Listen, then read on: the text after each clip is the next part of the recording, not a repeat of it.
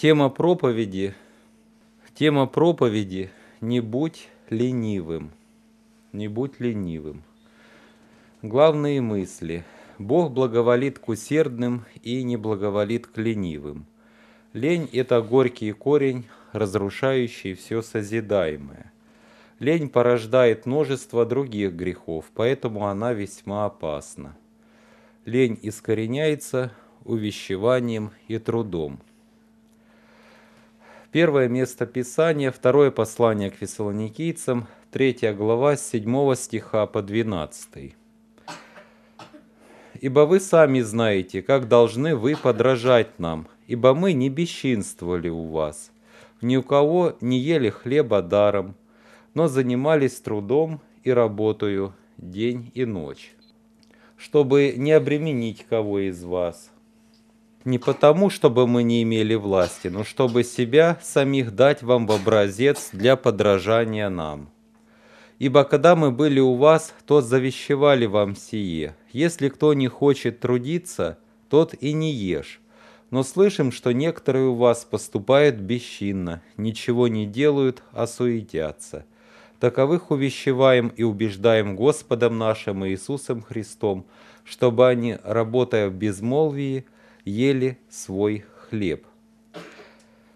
Из Священного Писания мы видим, что лень – это один из грехов бесчинства, который искореняется увещеванием и трудом.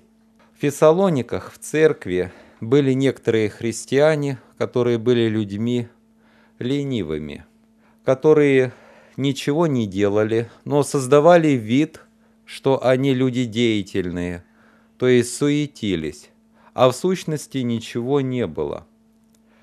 И, естественно, если человек ничего не делает, с чего он жить будет? Соответственно, создавая видимость человека деятельного, ели хлеб даром, не хотели трудиться и становились, возможно, нахлебниками у кого-нибудь из христиан в Фессалониках, потому что без труда иначе как прожить. Многие люди в наши дни умудряются благодаря современной денежной системе, не работая, жить, предположим, на дивидендах или еще на процентах, или еще каким-то образом получается. Но в те времена все это было слишком сложно. И система проживания была максимально простая. Трудишься, значит, есть с чего жить. Не трудишься, значит, жить не с чего. В то время-то и, и пенсии не было, и много чего не было, чем сейчас пользуются люди. И возможность прожить для ленивого человека была только лишь за счет другого человека или за счет воровства. Таким образом, мы видим, что этот порок еще в то время имел место и даже был развит, как мы видим, в Фессалоникийской церкви среди некоторых христиан. Лень – это один из грехов бесчинства, который искореняется увещанием и трудом. Лень – это отвращение себя от работы или от активности. Соответственно, ленивый – это тот, кто не прилагает усилий в каком-нибудь деле, в тот момент, когда это нужно сделать. Возникает такой вопрос, а как вообще появилась лень? Откуда возникло это явление? Когда Бог сотворил мир, сотворил ангелов, небожителей, мироздание, Он же не творил лень, ибо Бог не ленив, соответственно, Он не мог породить лень. Откуда же она появилась? После того, как Херувим осеняющий стал дьяволом или сатаной, то есть восстал против Бога, обольстил часть небожителей, чтобы жить по-своему, а не по-божье, он захотел стать подобным Богу и увлек, обольстил часть небожителей, то в результате войны на небе Михаил Архангел и ангелы Божьи свергли этого согрешившего херувима осеняющего с восставшими ангелами в преисподнюю. Таким образом, этот херувим стал сатаною, противником Божьим, и стал родоначальником всякого греха. Дьявол породил дух беспорядка, ибо он сам стал первым духом беспорядка, потому что на небесах царил порядок, и он решил внести беспорядок в устройство, кто кому глава на небесах, и был свержен. Поэтому лень порождена духом беспорядка или хаоса. Это одно и то же. Просто хаос — это по-гречески, а беспорядок — по-русски. Для того, чтобы разрушать все созидаемое. Ибо Бог, мы знаем, только лишь созидал, то дьявол стал делать все наоборот, то есть он стал разрушать. Мне вспоминается такой случай, приходилось видеть, как в одной семье, однажды оказавшись на короткое время, их ребенок играл в компьютерную игру. Были изображены э, в представлении современных художников всякие языческие божества. А самое крупное божество, которое было в несколько раз крупнее любого из всех других, имел подпись под собой «Хаос». Представлен в виде черного ангела с крыльями. Я обратил внимание, что те, кто делали эту компьютерную игру, вкладывают детям, что хаос является главным божеством, ну или дьявол, или беспорядок. Так вот, этот дух беспорядка, который внушают детям и взрослым, он также породил не только лень, он породил безбожие или атеизм. Потому что сущность учения эволюции или атеизма или безбожия заключается в том, что хаос является основой порядка. Только для этого нужно еще время. То есть хаос плюс длительное время равно высший порядок. В этом заключается сущность учения эволюции. Разве не так? Именно так. Но идея сама по себе безумна. Однако крайне разрушительна. Люди, принимая эту идею, отвергают Бога, и их жизнь приходит в хаос, и люди приходят к самоуничтожению и к разрушению общества, народов, что мы сейчас и видим вокруг нас. Этот дух беспорядка породил войны, потому что когда человек не хочет трудиться, а имеет силу и крепость, то ему хочется отобрать у другого то, что у него есть, и поработить другого. А когда это делается массово, это называется войной. То есть, когда люди вооруженные идут на других, и силы их захватывают. Этот же дух беспорядка породил наркоманию, ибо, получая удовольствие от наркотиков, постепенно деградирует человек, разрушается здоровье, и он умирает. То есть, приходит все к беспорядку. Этот же дух беспорядка породил алкоголизм, аналогичное действие, как наркомании, разрушительную музыку, в которой принципы построены все наоборот по сравнению с нормальной музыкой. И молодежь, впитывая эту музыку, как ведет себя на концертах, в порядке или в беспорядке? Конечно, наоборот все.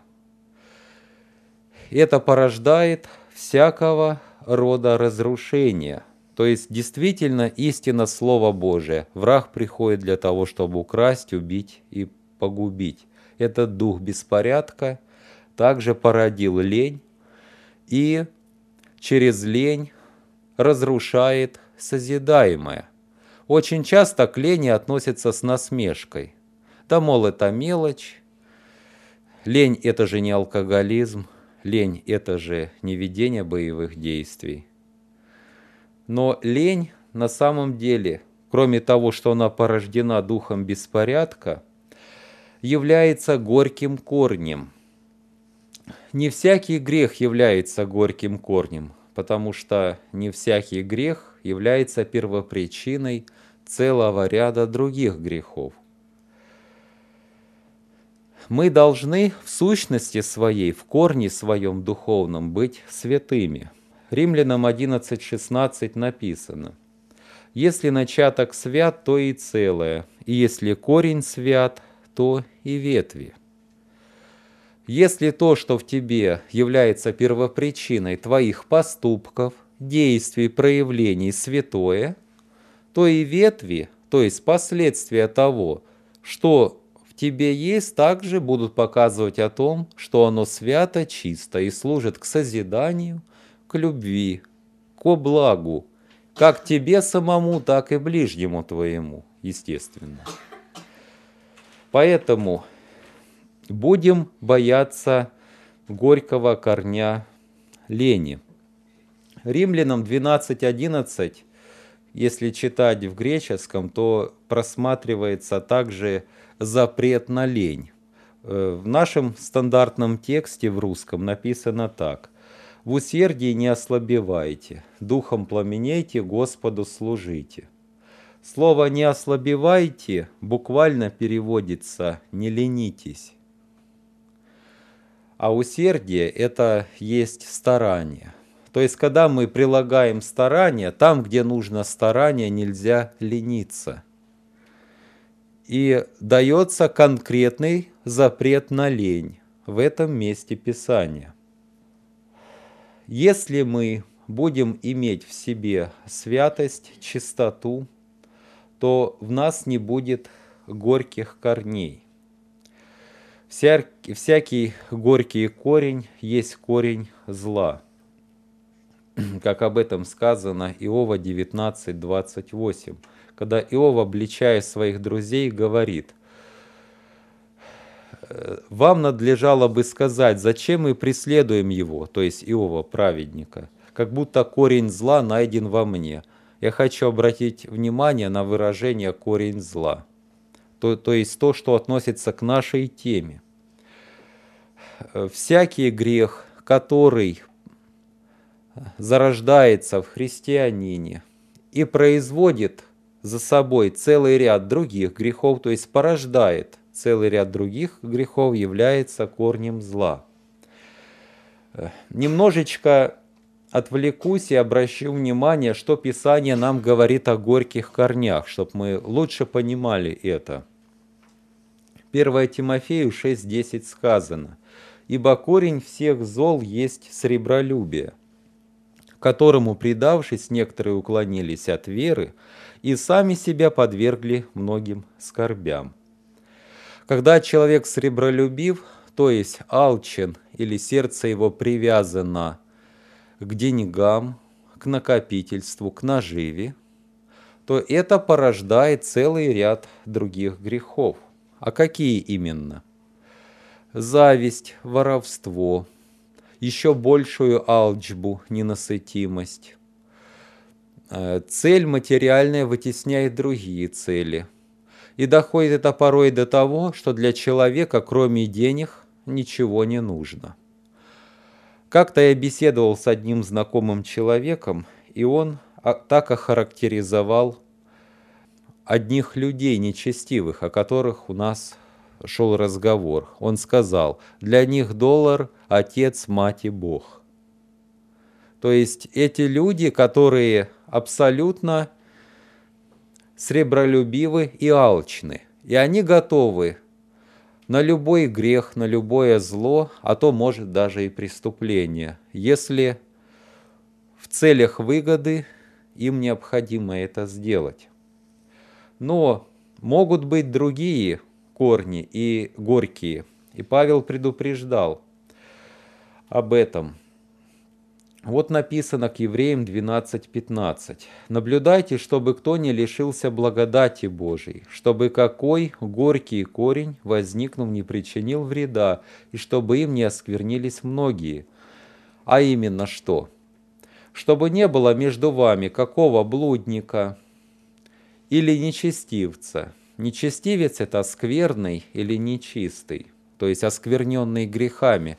Человек, который во грехах погряз, который бы, как Исав, за одну снеть отказался от своего первородства. Ибо вы знаете, что после того он, желая наследовать благословение, был отвержен, не мог переменить мыслей отца, хотя и просил о том со слезами». Для тех, кто не знает, о чем идет речь, я хочу сказать. У Исава был брат Иаков. Исав и Иаков – это старшие и младшие братья,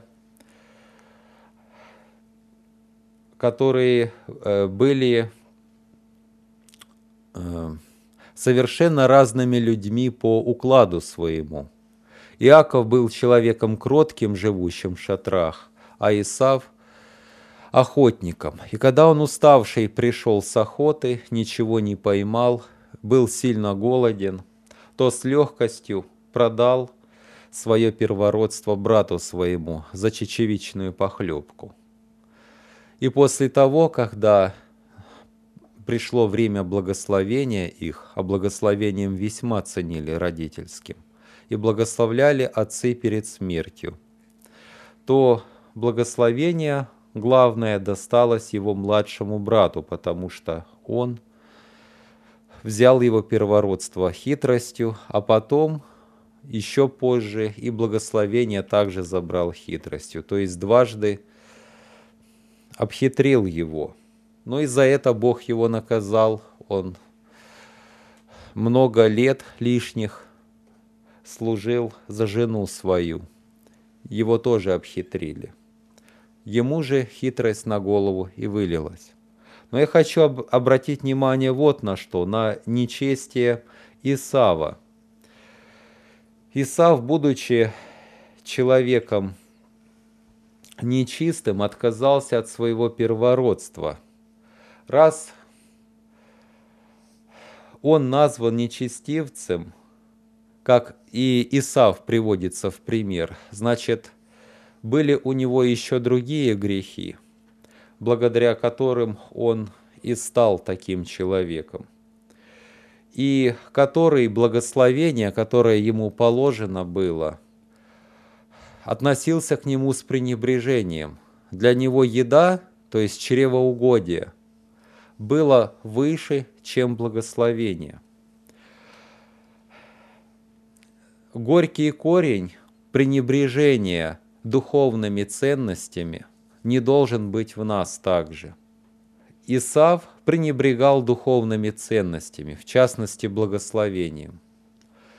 Мы не должны пренебрегать благословением Божьим, пренебрегать святостью, спасением, страданиями Христовыми, которые так тяжко выстрадал нас, чтобы мы с легкостью не делали грехи и не оказались нечестивцами, и чтобы горький корень пренебрежения истинной духовными вещами не зародился в нас. И также еще Писание говорит о горьком корне идолослужения. Второзаконие двадцать девять, восемнадцать. «Да не будет между вами мужчины или женщины, или рода, или колена, которых сердце уклонилось бы ныне от Господа Бога нашего, чтобы ходить служить богам тех народов, да не будет между вами корня, произвращающего яд и полынь». Иначе говоря, горький корень или отравляющий корень. Идолослужение также называется горьким корнем. Почему? Да потому что когда человек поклоняется идолам, он этим самым бесчестит Бога, этим самым он косвенно поклоняется бесам, соответственно, бесы начинают на человека активно влиять и, в конце концов, губят его душу. Вот почему является идолослужение горьким корнем. Итак, сделав краткий обзор по Писанию, я хочу сказать, что горькие корни – это страшная вещь. И хотя в Писании прямо лень не называется горьким корнем, но Писание явно показывает в целом ряде мест Священного Писания, что лень является горьким корнем по горьким последствиям, которые проявляются у людей ленивых. Вот, к примеру, притчи двадцать четвёртая глава с тридцатого стиха. «Проходил я мимо поля человека ленивого и мимо виноградника человека скудоумного».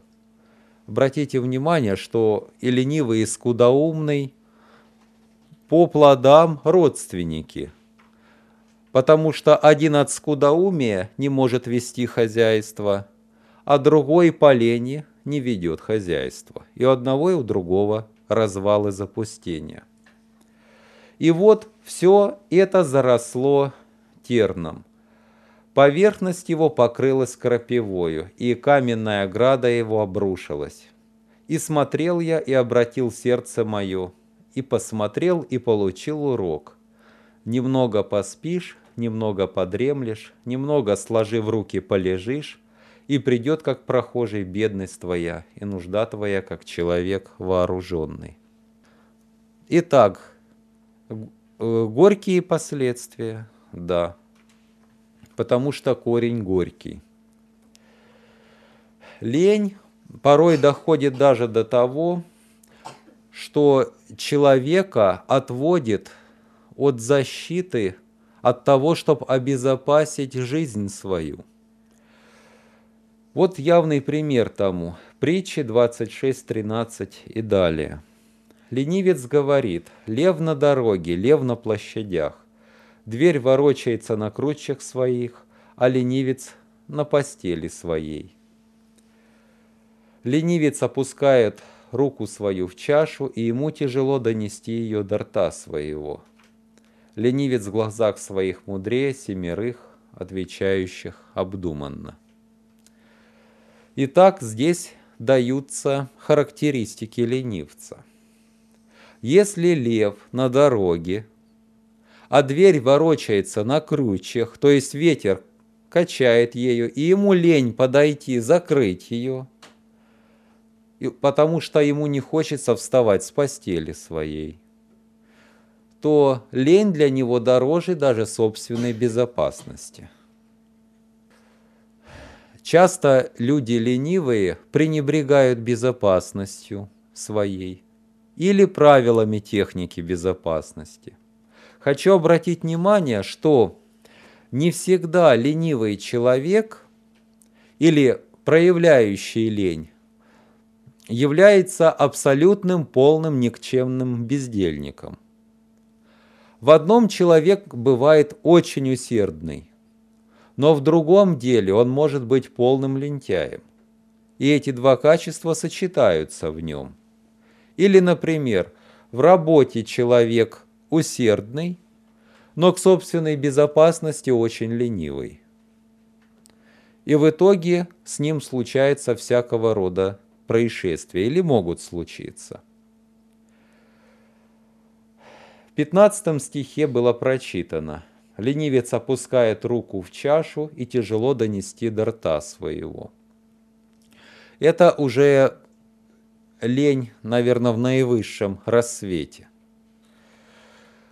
Когда простейшее, элементарнейшее человек не хочет сделать, и ему лень. Порой человеку лень приготовить, покушать, он лучше голодным останется, чем он э, сделает напряжение и приготовит себе поесть элементарное. Бывает всякого рода проявления лени. Но сущность у всех этих действий одна. Ленивый не делает в тот момент то, что нужно делать. Он отказывается от этого дела.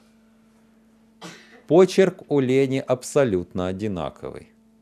Поэтому давайте следить за собой, а кто главы семей, за своими семьями, чтобы видеть и смотреть, где проявляется лень, и искоренять ее.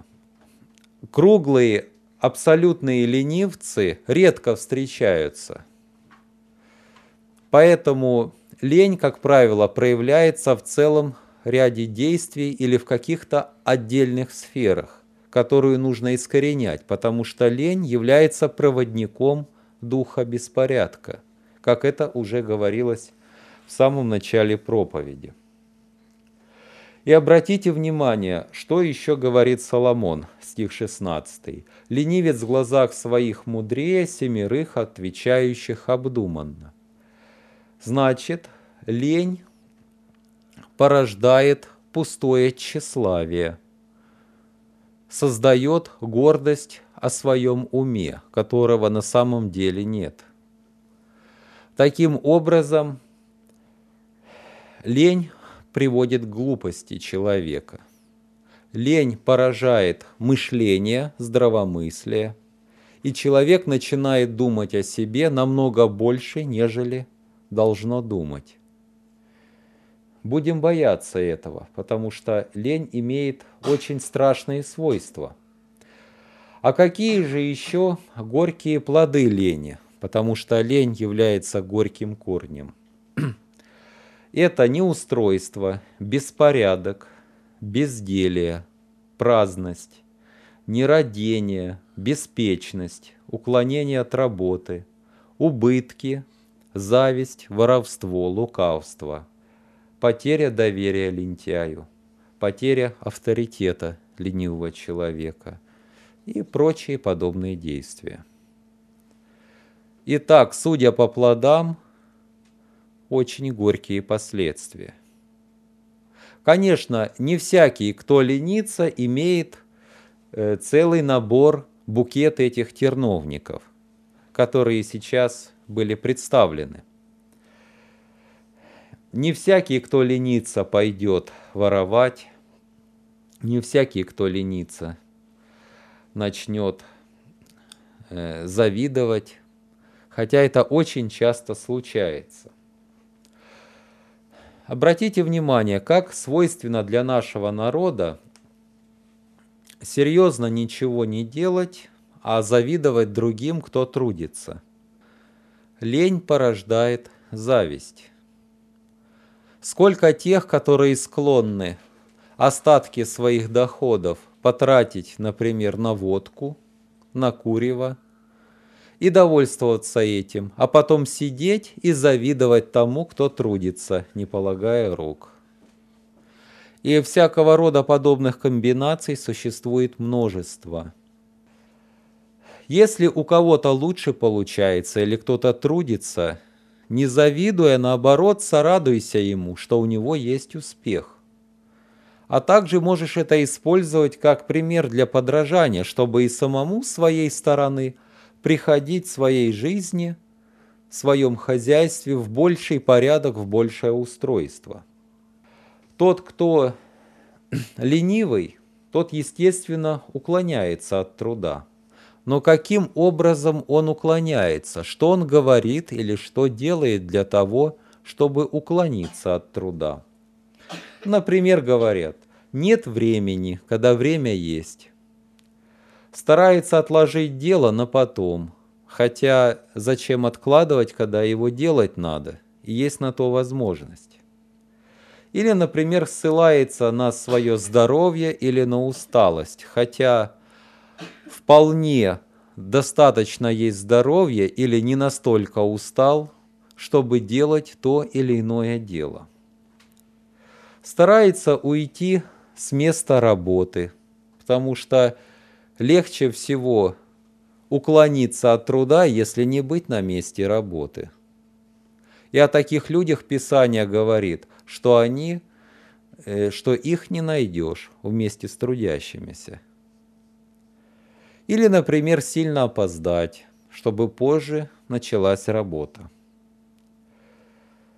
Мне приходилось видеть и наблюдать таких людей, которые во время работы больше работают языком, чем руками.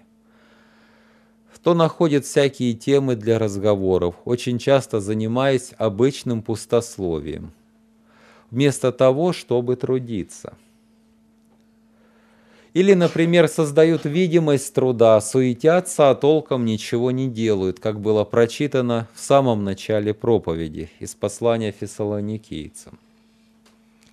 Бывают также возрастные особенности лени. И лень порой воспитывается или дается повод лениться, когда неправильно, например, воспитывают детей. Ну, например, естественно, ребенок маленький, он еще не может сделать всего так, как делает взрослый. И когда, например, отец или мать говорит: да не надо делать, ты еще маленький, у тебя не получится, я быстрее и лучше тебя сделаю. И вот так вот порывы ребенка отбивают и приучают к тому, что э, ребенок видит: за меня сделают.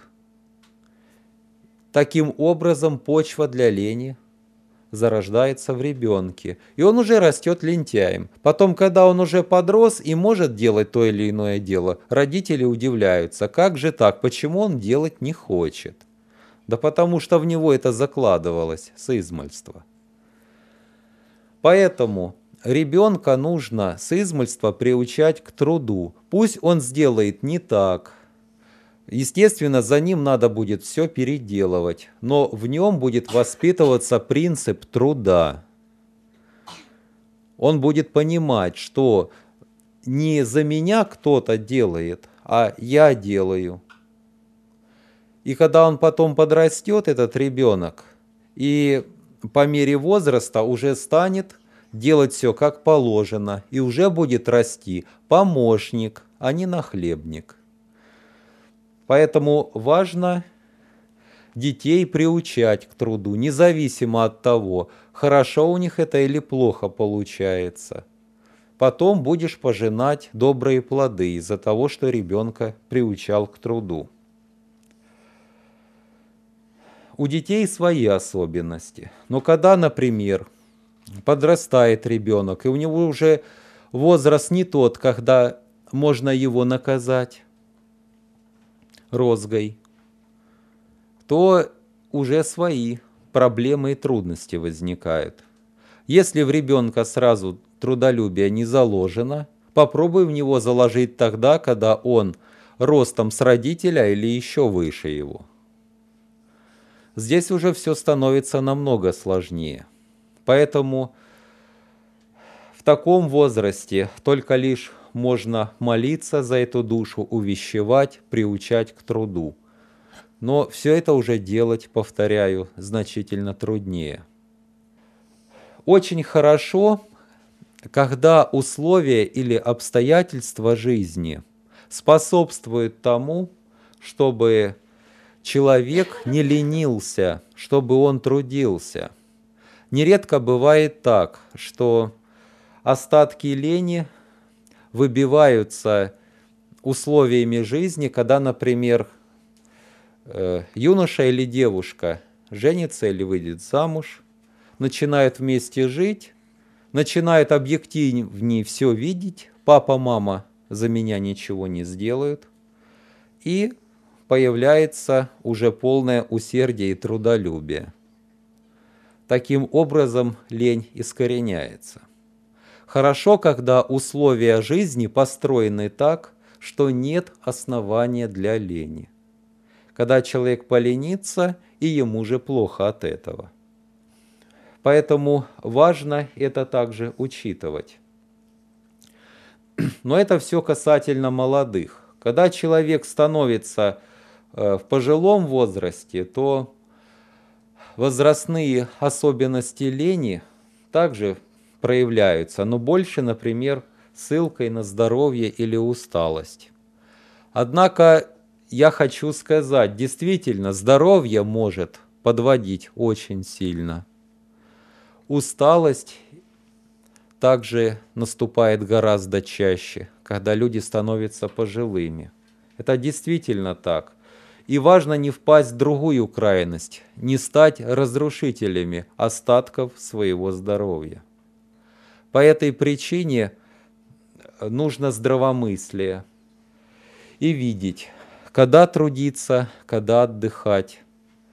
И, конечно, гораздо тяжелее определить, пожилой человек действительно ленится или не ленится. Но следует сказать, что все-таки возраст заслуживает того, чтобы пожилые люди больше отдыхали, ибо они натрудились уже за свою жизнь. и достаточно хлебнули. Особенно то поколение, которое жило в трудные и тяжелые годы прошлого. Итак, возрастные особенности и лень также тесно взаимосвязаны. И в каждом возрасте существуют свои проблемы в отношении лени. Мы, будучи христианами, должны также понимать другую особенность. Христианин, который может быть чрезвычайно усердным в земных делах, может быть одновременно полным лентяем в духовных вещах. Например, физически трудится, а к собранию проявляет холодность, с легкостью пропускает богослужение, потому что ему лень пойти. Этому сильно часто способствует, к примеру, усталость в течение дня, которая накопилась, нерадение к духовным вещам, лень брату подготовить проповедь, чтобы назидать церковь, и всякого рода другие проявления лени существуют. Будем внимательны как в отношении к себе, так и в отношении ближнего. Если видишь, что ближний в физическом очень усердный, но в духовном лентяй, то помоги ему и открой глаза на то. А как узнать, в духовном лентяе или нет? По активности духовной. Как он к духовным вещам и делам проявляет усердие? Как он стремится к тому, чтобы быть в общении с церковью, быть на собрании? Насколько он проявляет духовный интерес и усилия к тому, чтобы возрастать духовно, освещаться, достигнуть вечности, углубиться в познание истины, Слова Божьего? Так это и определяется. И будем следить за этим, и будем помнить, что лень в духовном гораздо страшнее лени в физическом. Почему? Да потому что, когда человек в физическом ленится, он имеет убыток лишь в этой земной жизни. Но когда он ленится в духовном, то он может погибнуть и иметь убыток на всю вечность. Вот почему лень духовная гораздо страшнее лени физической. Бывает еще так, что человек за счет лени своей подставляет церковь. И таким образом, мало того, что он оправдывает свою лень, он еще и за счет своей лени создает поношение на Церковь Христову. И, к сожалению, мне известны такие факты. Когда человек, не желая трудиться дома, ссылается на то, что ему нужно идти в собрание, что у него есть духовные вещи, и уходит, и ничего не делает по дому. В итоге, к примеру, супруга возмущается и думает, что церковь настраивает ее мужа, который уверовал недавно, на то, чтобы он ничего не делал дома. И идет хула на церковь и на Бога. Таким образом, за счет лени может породиться страшный грех богохульства и проклятие Церкви Христовой. Это очень страшные вещи, и кто повинен в этом грехе, того Бог наказывает. И есть примеры тому. Мало того, что ленивый человек себе жизнь портит, он еще портит жизнь и другим. Вот яркий пример. Притчи десять двадцать шесть. Что укус для зубов и дым для глаз, то ленивый для посылающих его. Как тяжко, когда, например, ребенок ленивый или служащий ленивый, он должен выполнять функцию посыльного, а он не выполняет этого. И из-за этого идет убыток или ущерб. В притче пятнадцать девятнадцать еще сказано: Путь ленивого, как терновый плетень, а путь праведных гладкий. Кто ленится, тот и создает себе множество проблем, а кто поступает праведно и усердно, у того все устраивается. Тема эта достаточно хорошо раскрыта сегодня в проповеди. И давайте, братья и сестры, внимательно посмотрим и обратим свое внимание на то, чтобы ни в чем в нас в самих лень не была, чтобы она не была проводником духа беспорядка и не создавала горькие плоды и последствия. И чтобы также э, ни в мужьях, ни в женах, ни в детях не было лени. И если мы видим это, то должно искоренять. Особенно это касается глав семей, потому что они ответственны перед Богом не только за самих себя лично, но и за то, как они управляют семьями своими. Итак, будем помнить, что увещевание и трудолюбие являются лекарством против лени, как в самом начале проповеди говорилось. Да благословит Господь нас быть усердными, трудолюбивыми, но и также, с другой стороны, не разрушать трудом свое здоровье, чтобы в другую крайность не впасть, чтобы у нас было устройство и благословение во всем, и путь наш был, как сказано в притчах, гладкий. Да поможет в этом Господь. Аминь.